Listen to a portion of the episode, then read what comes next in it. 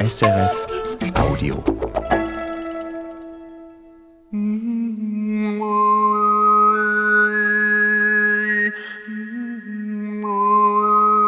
Vor 60 Jahren kamen die ersten tibetischen Familien nach St. Margareten. Mit dabei Sonam Sevo, damals Jugendlicher, heute 74 Jahre alt. Die Eltern gingen in die Fabrik, er zur Schule.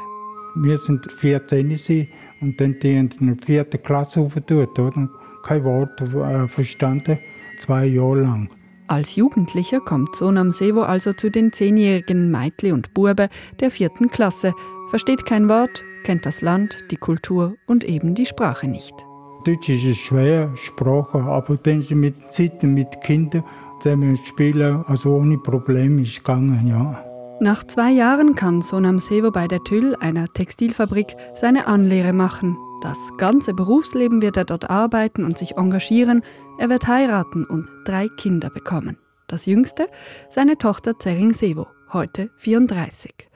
Anlässlich des 60-Jahre-Jubiläums hat sie sich nochmals vertieft auseinandergesetzt mit der Geschichte ihres Vaters und des sogenannten Tibeterheims bei St. Margareten in Münchwilen. Das ist eine humanitäre Hilfe und ich finde, da kann man wirklich stolz darauf sein, was die Münchwiler, St. Margaretler dort mal gemacht haben für die Flüchtlingsfamilien, für die Familien, die wirklich nichts mehr hatten. Man hat sie einfach aufgenommen. Ja, darum finde ich, ist das schon wichtig, dass man einfach an das Beispiel zurückdenkt und vielleicht auch mal heute, wenn man Menschen helfen kann, dass man dann einfach hilft und nicht zu viel Gedanken macht, wenn ich jetzt ihm hilf, dann kommt der Nächste auch noch und will auch noch etwas von mir, sondern mehr so ein bisschen die, die guten Gedanken und die guten Motivationen im Vordergrund stellt. Zering Sevo vertritt quasi die dritte Generation von Tibeterinnen und Tibetern in der Schweiz. Wie lebt sie ihre tibetische Identität? Was ist ihr wichtig, den eigenen Kindern zu vermitteln? Und wie war es damals, als die ersten tibetischen Familien nach Münchwilen kamen? Fragen, die ich, Lea Burger, für Perspektiven mit nach Seernach nehme. Dort wohnt Familie Sevo heute. So, da sind wir. Ja, grüezi miteinander. Hallo, guten Tag, Herr. Sebo. Wir betreten eine geräumige Wohnung. Ich sehe einen mit Snacks reich gedeckten Tisch. Danke vielmals. Hast du mir gefallen? Ist gut. Magst du einen Kaffee? Ja. Ich bin dann eigentlich mit 18 hier auf Siernach gezogen. Ähm, genau, aber lange habe ich nicht mehr da gewohnt. Ich habe noch zwei ältere Geschwister und wir sind dann alle zusammen hier angezogen und dann dann ist es noch wieder ausgezogen, darum ist die Wohnung jetzt so groß für sie zwei.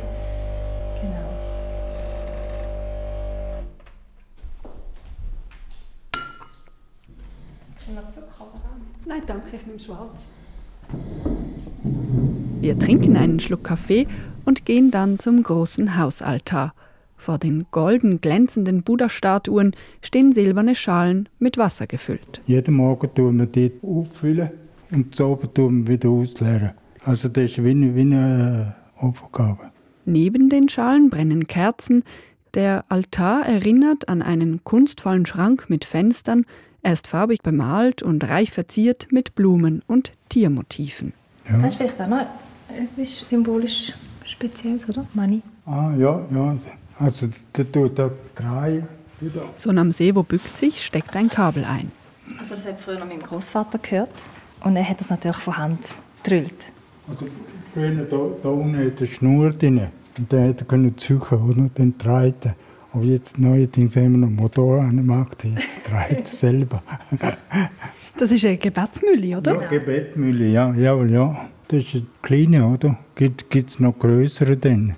Größere von zwei bis drei Metern Höhe oder auch ganz kleine handliche. Das Drehen der Mani-Mühlen soll gutes Karma bringen, so die buddhistische Vorstellung. Nebst dem Mani-Drehen und den täglichen Wasseropfergaben gibt es noch andere Rituale bei Familie Sevo. Meine Frau tut jeden Morgen beten, jetzt sie ist ja pensioniert, oder? Manchmal fünf, manchmal sechs Uhr steht auf, bis zwölf. Und sie nicht? Ich noch ein weniger. Aber nicht die Niederwerfungen machst du, oder? Ja, ja, manchmal schon, ja. Die Verbeugungen oder Niederwerfungen sind eine Art Verehrung etwa des Buddhas und eine Meditationsform. Die Hände werden beispielsweise mit den Handflächen gegeneinander gelegt, vor der Stirn, dann der Nase und der Brust, sodann beugt man sich hinunter zum Boden und streckt sich der Länge nach auf dem Bauch aus. Es werden Mantras rezitiert oder ein inneres Bild visualisiert, was diese Verbeugungen so nam Sevo bedeuten.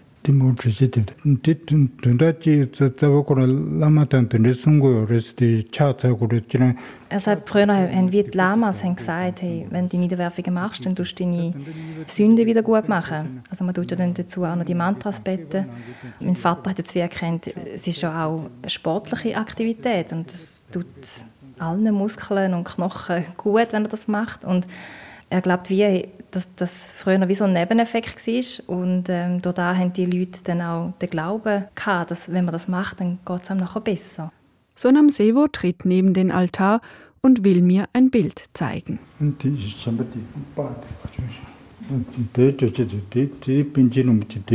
Ah, das ist aber der letzte Panchen Lama, der Katsure. Ja. Der zehnte.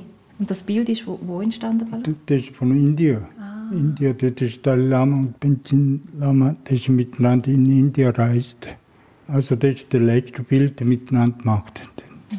ja. Und seine, seine Wiedergeburt ist ja dann entführt worden von der chinesischen Regierung und ist seitdem ist er nicht mehr auftaucht. Er und seine Familie. 1995 war das, als der elfte Panchen Lama mit nur sechs Jahren verschwand. Das offizielle China sagt, man habe ihn vor tibetischen Separatisten schützen wollen.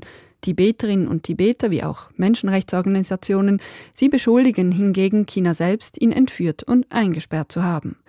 Für die sogenannten Gelbmützen, die Gelugpa-Buddhistinnen und Buddhisten, ist der Panchen Lama die höchste Person nach dem Dalai Lama. Darum versuchen viele, an Informationen über den Verbleib des Lamas zu kommen, Ebenso hat sich der UN-Ausschuss gegen das Verschwindenlassen wiederholt zum Fall geäußert, bislang ohne Erfolg.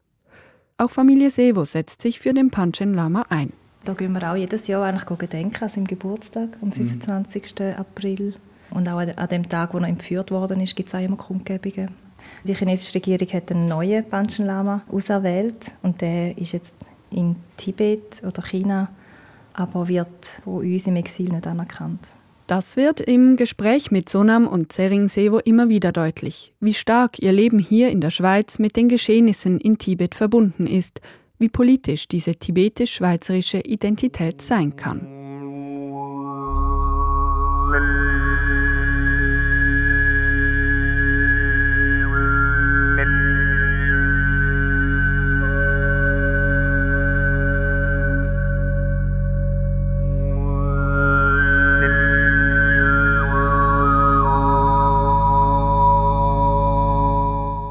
Wir zurück.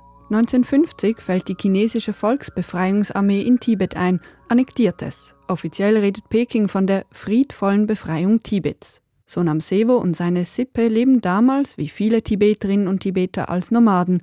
Mit Yaks und anderen Tieren ziehen sie umher. Doch 1959 versammeln sie sich in der Nähe eines Klosters, in dem ein Onkel lebt. Er hat sie rufen lassen, will sie vor den Chinesen warnen. Zwei Tage ist gegangen und dann nachts so 1 Uhr hat gesagt, wir jetzt gehen, sonst kommt der Chinese da. Zum Glück, wir haben alles eingepackt, oder? Bis morgen sind sie gegangen. War weg, manchmal kein Wasser rein und manchmal kein Schaum, oder?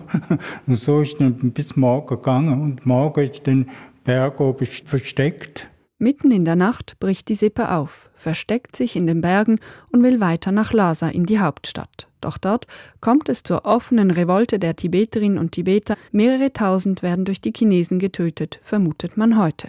Und dann plötzlich gehört Lhasa Signal voll Chinesen. Und dann ist wieder ein anderer Weg durchgegangen. Ja, das ist sicher über vier Jahre gegangen, bis sie in die angekommen ist. Die ganze Sippe von Sonam Sevo flüchtet mit Sack und Pack, Vier Jahre lang sind sie unterwegs. Also ja, manchmal ist es schon ein paar Monate schon frei gemacht und dann ist wieder, wieder gegangen, oder? Und dann bis in Nepal und Indien Grenze, bis dort die, alle Tiere können mitnehmen. Und dort ist dann, Tiere kann nicht mehr mitnehmen. Das ist eine ganz schmale Straße durch. Und dann sind alle Tiere verkauft. Ich stelle mir vor, wie die Yaks unterwegs geweidet haben, die Milch gemolken, Käse gemacht und Buttertee gekocht wurde. Wie mühselig auch, mit dem ganzen Tross auf der Flucht zu sein, dazu Angst und Unsicherheit. und wie sich die Menschen schließlich von den Tieren trennen müssen, ihrer Lebensgrundlage. Und dann sind unsere Dorf sind alle gegangen nach Indien. Und unsere Großmutter, die sieht die Augen nicht, oder? Bis dort hat mit dem Tier als Ross, hat bis dort gebracht. Und Schluss hat nicht mehr können weiter. Unsere Familie hat bleiben dort, bis sie gestorben hätte. Und dann sind wir mit allen dann Trägern dann nachher Nepal und nachher dann in Indien gekommen. Die blinde Großmutter schafft es also nicht bis nach Indien. Weitere Schicksalsschläge treffen die Familie. Schließlich bleibt sie in Darjeeling.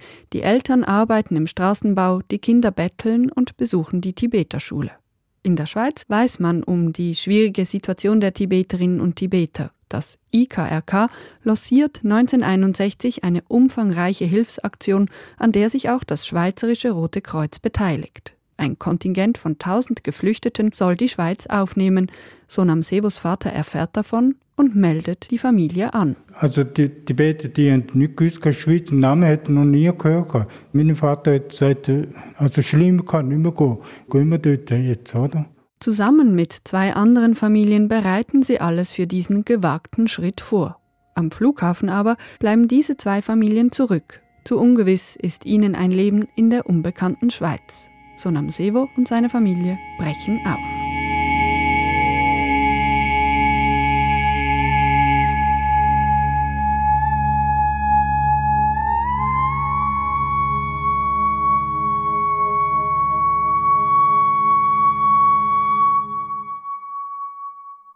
Die Schweiz ist das erste Land weltweit, das tibetische Flüchtlinge aufnimmt. Ein Bergvolk hilft einem Bergvolk, wird oft gesagt. Es ist aber auch die Zeit des Kalten Kriegs, da will der Westen Menschen vor dem Kommunismus retten. Und, das geht oft vergessen, es gibt bereits Beziehungen zwischen der Schweiz und Tibet, wie das Beispiel Münchwilen zeigt. In der Gemeinde gibt es zwei große Fabriken. Der eine Besitzer, Alfred Sutter, ist Bergsteiger und mit seiner Frau im Himalaya unterwegs und zusammen mit seinem Freund Bruckbacher, seinerzeit Direktor der anderen Fabrik, der Tüll, zusammen entscheiden sie sich, selbst ein Tibeterheim in der Schweiz zu bauen, weil sie helfen wollen, aber sicher auch aus wirtschaftlichen Gründen. In der NZZ vom 16. Februar 1964 wird Direktor Bruckbacher zitiert. Ich dachte besonders an die Kinder, die hier heranwachsen werden. Mit ihnen bekommen wir endlich wieder einmal einen Stamm von Mitarbeitern, die nicht wie die Fremdarbeiter nur verhältnismäßig kurze Zeit im Betrieb tätig sind, wenn sie zu tüchtigen Facharbeitern ausgebildet werden. Das war auch ganz im Interesse des Vereins für tibetische Heimstätten und des Roten Kreuzes. Man will, Zitat, diese freundlichen, höflichen, zutraulichen Tibeter ansiedeln, wie es in der damaligen Berichterstattung häufig heißt. Und Alfred Sutter will ihnen zurückgeben, was er selbst an herzlicher Gastfreundschaft in Tibet erlebt hatte. Er spricht vom wärmsten Platz am Feuer. Sonam Sevo erinnert sich an die Anfangszeit in Münchwilen. Dann sind wir da in Münchwilen angekommen und dort ist ein ganz, der Haus ist ganz neu gebaut. Beide Seiten mit Holz, so eine mit Baracke, oder? Und Mitte der Küche und das Esszimmer ist mit Beton. Und das ist ganz neu.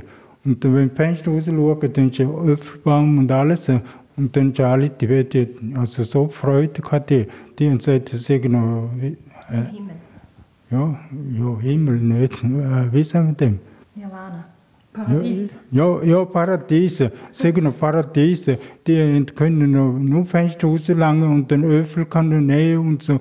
Viel Glück, Erleichterung, die Industriellen feiern mit den tibetischen Familien auch Weihnachten und Ostern oder tibetisch Neujahr und den Geburtstag des Dalai Lama.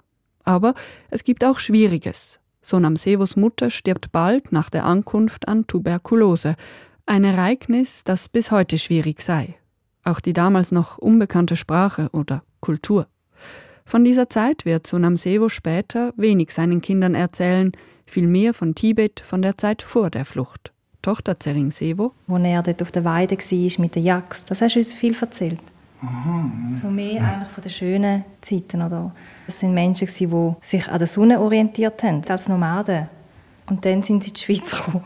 Es gibt auch ganz viele lustige, also lustige ja, Anekdoten, dass Frauen oder ihr gar noch nicht gewusst haben, wie aufs WC geht. Oder? Das war das erste Mal, wo sie in einem Haus leben, auf ein WC gehen, sich duschen das hat man euch, also die Heimleiterin hat ihnen das müssen beibringen in der ersten Zeit. Zering Sevo ist anlässlich des 60-Jahre-Jubiläums nochmals tief in diese Geschichte eingetaucht, hat mit ihrem Vater, aber auch mit anderen Zeitzeuginnen und Zeitzeugen der ersten Generation Interviews geführt und Videos gemacht. Das Ziel von diesen Interviews war eigentlich für uns wirklich, um einfach die Geschichte festzuhalten. Nicht nur für uns, sondern auch für später. Wieso geht es einfach verloren und dann geht wie so ein Stück Geschichte von uns verloren. Das biografische Erzählen sei intensiv gewesen, für alle. Also früher hat er einfach mal so, so Anekdoten erzählt oder mal für eine Schularbeit, wo ich über seine Flucht geschrieben habe. Aber immer sehr, würde ich sagen, sehr oberflächlich. Und dann ist das Leben wieder weitergegangen. Damals ist es schon noch mal ein bisschen intensiver und vielleicht auch, weil ich jetzt selber Kind habe, ähm, überlege ich mir schon, dadurch, dass man Traumas ja auch weitervererben kann, ist mein Vater traumatisiert? Nein, ist eigentlich nicht, oder? Er zeigt ja kein Symptom. Sind die Traumas gleich bei mir? Habe ich sie meinen Kindern weitergegeben? Was kann ich dagegen machen? Ganz viele Fragen, die jetzt neu aufkommen, die vielleicht gut sind, wenn man es verarbeiten kann. Aber es rüttelt auch auf. Also es ist auch emotional und ich es nach dem Fest nicht einfach stehen und sagen, okay, jetzt ist es fertig, sondern ich habe so viel auch Neues erfahren. Und ich denke, das hat auch bei den anderen etwas ausgelöst. Zum Beispiel beim Thema Kleidung. Zering Sevo hat als Kind oft alte Fotos ihrer Eltern angeschaut und die modischen Kleider der 60er und 70er bewundert. Meine Mutter lange Schlaghose, mein Vater auch, so mit äh, dem Falt in der Mitte, dem Bügelfalt, ein Hemd und immer schön die Haare gestylt. ich habe das immer mit, damit verbunden, eben, sie haben Freude gehabt, um die Kleider zu tragen. Und das war bei meinem Vater auch so. Gewesen. Ich habe ihn nachher nochmal gefragt, aber bei diesen Interviews habe ich wie gemerkt, es ist nicht von jeder Familie gleich wahrgenommen worden. Und er war ein Teenager gewesen, und dann hat es aber auch noch die Erwachsenen gehabt, die das anders wahrgenommen haben. Wo, wo es schwierig war, ihre Trachten ablegen und dann einfach Hosen anlegen. Das sei erst jetzt zur Sprache gekommen, damals hätten die Frauen es stillschweigend hingenommen. Was für eine emotionale und kulturelle Leistung das gewesen sein muss, sich anpassen, im schweizerischen Dorfbild nicht auffallen, gleichwohl das tibetische Pflegen und der nächsten Generation vermitteln. Letzteres beschäftigt nun auch Zering Sevo, hier in der Schweiz geboren und aufgewachsen. Zum Beispiel, wenn es um die traditionelle Kleidung geht, die sie bei Hochzeiten, tibetisch Neujahr oder zu politischen Kundgebungen trägt. Das ist etwas, was meine Tochter auch, gerne macht, mein Sohn weniger. Die tibetischen Trachten, Kleider anlegen, die sind immer ganz bunt und da hat sie immer auch Freude. Nebst kulturellen Traditionen will Zering Sevo der vierten Generation insbesondere die tibetische Sprache mitgeben. Denn in meiner Jugendzeit, wo ich dann nicht mehr so gut Tibetisch können, hat wie etwas gefehlt. Also so ein bisschen, hey, alle sehen, ich bin Tibeterin, aber ich kann mich gar nicht so gut ausdrücken. Und das ist mir dann, je älter ich geworden bin, ist mir das auch wichtiger geworden. Darum jetzt auch bei meinen Kindern, ich möchte ihnen wie eine gute Basis schaffen, weil das gehört zu ihrer Identität, das Tibetisch sein wenn sie es später dann weiter möchten ausbauen, die Sprache oder, oder ihr Wissen über Tibet, dann haben sie das wie schon von mir und können das wie noch, noch selber. Und ich glaube, wenn ich es nicht mitgebe, dann würde ihnen, ihnen wirklich ein großer Teil von ihrer Identität wie fehlen. Und die 34-Jährige ergänzt? Und ich glaube aber auch, dass es wirklich unsere Verantwortung ist. Also wenn man heute sieht, was in Tibet abläuft mit all den Kindern, die in chinesische Schulen gesteckt werden, wo es wirklich darum geht, um sie wegzubringen von unserer Kultur, dass sie nur noch Chinesisch lernen, die chinesische Sprache und Schrift und die ganzen Werte und Haltungen. Sie werden wie entfremdet im eigenen Land. Und darum ist mir das umso wichtiger, wenn ich weiß, ich lebe da in einem freien Land und ich darf entscheiden, was ich meinen Kindern weitergebe. Und das ist sicher ein ganz großer Punkt, wo man immer bewusster wird.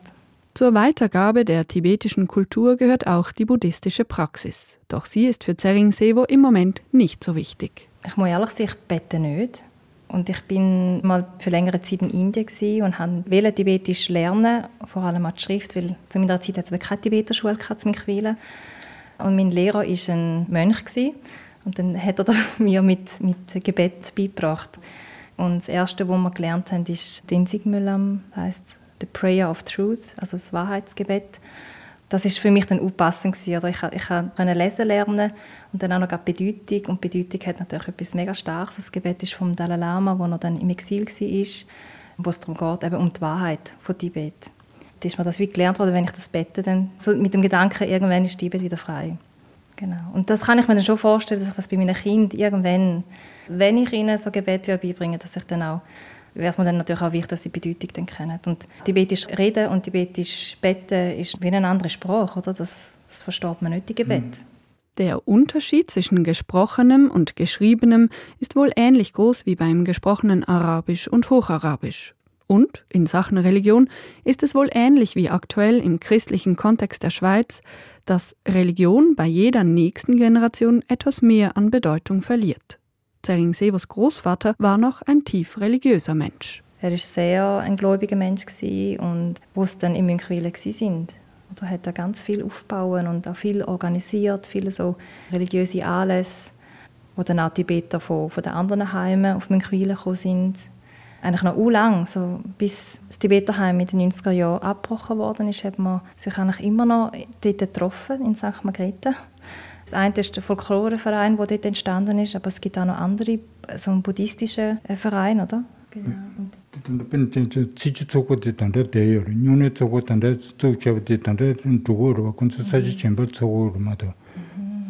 Ja, wie übersetzt man das auf Deutsch? Also die, die dann zusammen fasten, das machen sie einmal im Jahr, oder? Mhm. Das ist glaube auch so ein bisschen um die Osterzeit. Die treffen sich auch eine Woche und äh, dort beten und gemeinsam fasten. Also, ja, bei, bei der Tibet einen Tag darf man gar nicht mehr essen, gar nicht mehr trinken, nicht mehr reden.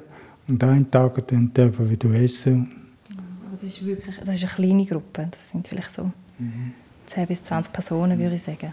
Vertieft ins Gespräch sind wir im Wohnzimmer stehen geblieben. Nun setzen wir uns wieder an den Tisch und schauen gemeinsam eine Aufnahme von SRF an aus dem Jahr 1966 anlässlich des Geburtstags des Dalai Lama.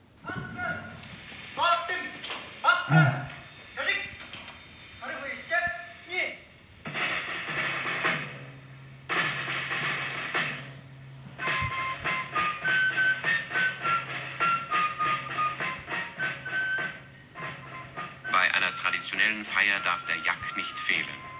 In die Festfreude der tibetanischen Flüchtlinge mischt sich Wehmut und Heimweh nach dem fernen Dach der Welt.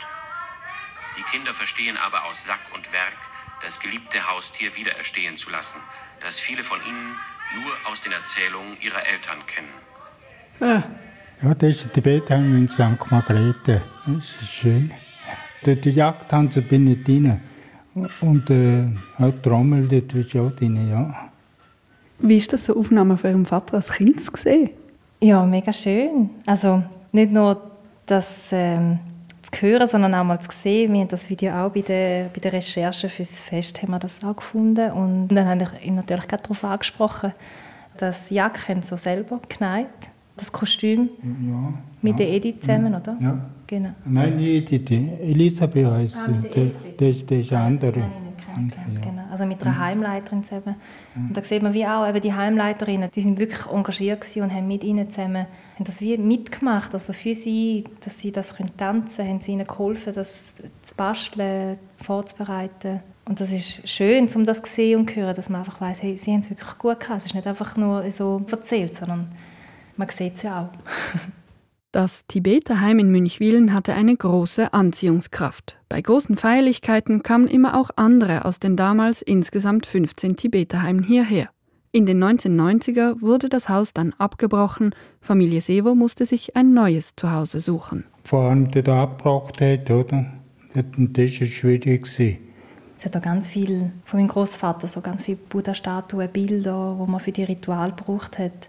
Das haben sie dann alles nachher in eine kleine Viererhalbzimmerwohnung müssen rein. ähm, ja, zügeln, das ist dann schon, glaube ich, schon nochmal ein großer Unterschied. Oder von Tibet dann hier in ein Haus sesshaft werden und dann in eine kleine Wohnung ziehen. Ja.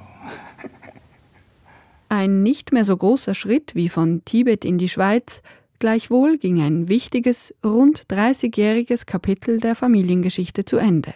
Sonam Sevo ist dankbar für das, was er in dieser Zeit bekommen hat. Einen guten Arbeitsplatz bei der TÜL, nette Kolleginnen und Kollegen, eine neue Heimat. Also ich bleibe bis ich sterbe dort und bleibe in der Schweiz. Klima, Leute, ja, Natur und alles, also stimmte für mich 100 Prozent. Aus Dankbarkeit engagierte er sich bis zur Pensionierung bei der Betriebsfeuerwehr, dem Fußballclub oder bei den Samaritern, packte mit an und bis heute erledigt Sonam Sevo Fahrdienste fürs Rote Kreuz und hilft zum Beispiel mit dem tibetischen Folkloreverein mit, die tibetische Kultur auch hierzulande lebendig zu halten, ganz so, wie es der Dalai Lama den Exil-Tibeterinnen und Tibetern immer wieder ans Herz legt. Während der Vater eine neue Heimat fand, ist für Tochter Zering Sevo diese Heimat selbstverständlich. Tibet hat sie noch nie gesehen, kennt es nur aus Erzählungen. Was wir als Kind viel sind, ist wandern. Und sind dort in der Natur und dann hat dann immer gefunden, ja, schau, die Blumen, die gibt es in Tibet auch. Oder, ah, das sieht jetzt so aus wie in Tibet, schau mal, das Wasser fließt wie in... Also immer wieder so, so Sachen, wo dort mal für uns nicht interessant war, aber jetzt, wenn ich eben mit meinen eigenen Kindern in den Bergen bin, dann kommt das mir wie in Sinn und dann versuche ich auch so ein bisschen die Geschichte zu erzählen, auch wenn ich es nicht selber gesehen habe. Ich komme jetzt immer so, als wäre man in Tibet und da hinten sind die Yaks und einfach so ein bisschen die Verbindung auch können zu schaffen. Mit der Fantasie anknüpfen, sich Bilder von Tibet malen, aber Spätestens seit den vielen Selbstverbrennungen der Tibeterinnen und Tibeter als Protest gegen die chinesische Politik, spätestens dann sich auch ein realistisches Bild machen. Mein Vater sagt immer noch, er geht erst zurück, wenn Tibet wieder frei ist. Er ist nicht umsonst geflüchtet. Oder? Da habe ich dann auch immer für mich so gesagt, wir gehen erst zurück, wenn Tibet frei ist. Und irgendwann hat mir dann jemand gesagt, aber du weißt, Tibet wird immer mehr zerstört. Je länger du wartest, umso weniger siehst du äh, von Tibet. Und jetzt würde ich eigentlich gerne auf Tibet, aber es ist so ein bisschen, ja, ist nicht einfach, zum auf Tibet zu reisen. Und ich muss wie auch gefasst sein auf das, was ich dann sehe. Es wird nicht das sein, was ich mir wünsche. Darum glaube ich, wäre ich jetzt noch nicht bereit dafür. Nachdenklich, auch mit Blick auf die Geschichte ihres Vaters, ergänzt Zering Sevo. Je mehr dass ich darüber nachdenke, umso mehr macht das etwas mit mir. Und wenn ich nicht darüber nachdenke, passiert ja nichts. Und ich habe mich dann gefragt, ist denn das jetzt gut? Will ich denn das überhaupt, all die Wunden nochmal aufreißen? Oder wieso lohnt es nicht einfach? Aber ich glaube, es ist schon, für die Zukunft ist es so wichtig, dass wir darüber reden und auch für unsere Kinder auch, dass sie die Geschichte kennen. Und zwar alles und nicht nur, was schön war in Tibet. Gleichwohl gibt es nun etwas zu feiern, das 60 Jahre Jubiläum der Tibeter Gemeinschaft Münchwilen. Zering Sevo ist stolz und berührt, was ihr Vater und andere hier in der Schweiz erreicht haben. Diese Geschichte will sie zukünftigen Generationen zugänglich machen.